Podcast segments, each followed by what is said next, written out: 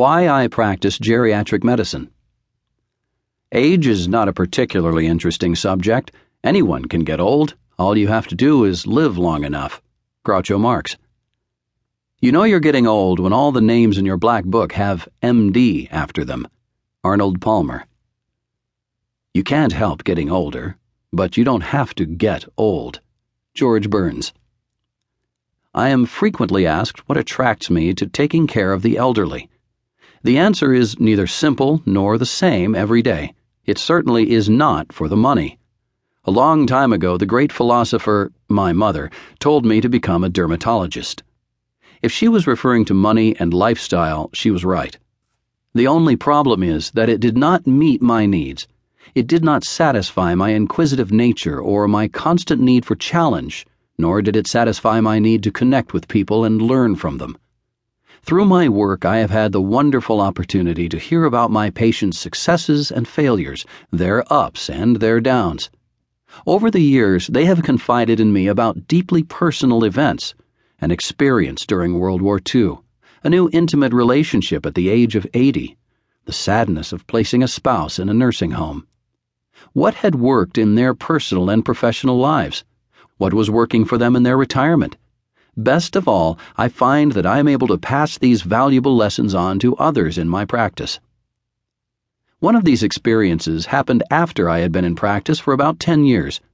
But before I get into the story, I must explain that I have been a baseball fan all my life. My friend Jim is even more of a fan than I, and together we have had the good fortune to live out a dream. When spring training begins in Florida, many of the teams need physicians to perform physicals on the major league and minor league players. As a result of Jim's persistence and connections, he and I have had this opportunity. Not only is it a thrill for me to have seen some of my idols, they are now coaches and managers, and the young and talented player of today's era, I got to see my friend Jim become a little kid while he was doing this job. Once, when we were in Lakeland doing this job for the Detroit Tigers, I watched Jim become awestruck at the sight of Al Kaline, his boyhood idol. This was followed by a rectal exam performed on Al Kaline, the patient. On that same morning, Jim walked up to the manager of the Tigers, Sparky Anderson, and asked for an autograph.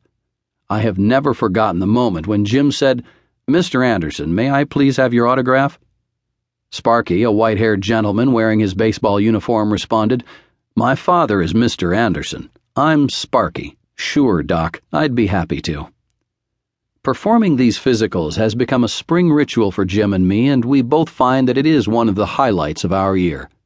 In recent years, we have limited our work to the Toronto Blue Jays, as their spring training complex is very close to our offices.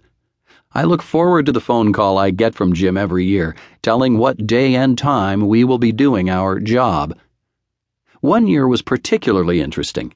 In addition to working for the Blue Jays, we were asked to perform exams on the world champion New York Yankees minor league players. How could I refuse? I grew up in New York, and the Yankees had won the World Series just a few months earlier. The truth is that the process is very much an assembly line, especially when doing this for the minor league players. They go through a dental exam, x rays, eye exam, TB skin test, EKG, and blood testing before I even see a player. After I have completed my portion, they're on to see an orthopedist, and who knows what after that. On that morning, from 7 a.m. to noon, I examined 75 20 year old young men most had the same life experiences. They loved baseball, played it from the time they could walk, and were playing in the minor leagues with the hope that one day they would make it to the show. By the time the morning was over, I had had a great time and gotten paid for having fun, but I left without making any real connections with any of these men. I rushed back to my office with little time to spare, and I skipped lunch as my afternoon schedule was packed. I had 20 75 year old patients. I found the morning thrilling for what it was a chance to mingle with potential future superstars. But I found the afternoon, which was full of older adults with chronic medical problems, far more stimulating. They had stories that were twice as old as the young boys I had seen in the morning, and there was meaning to their lives.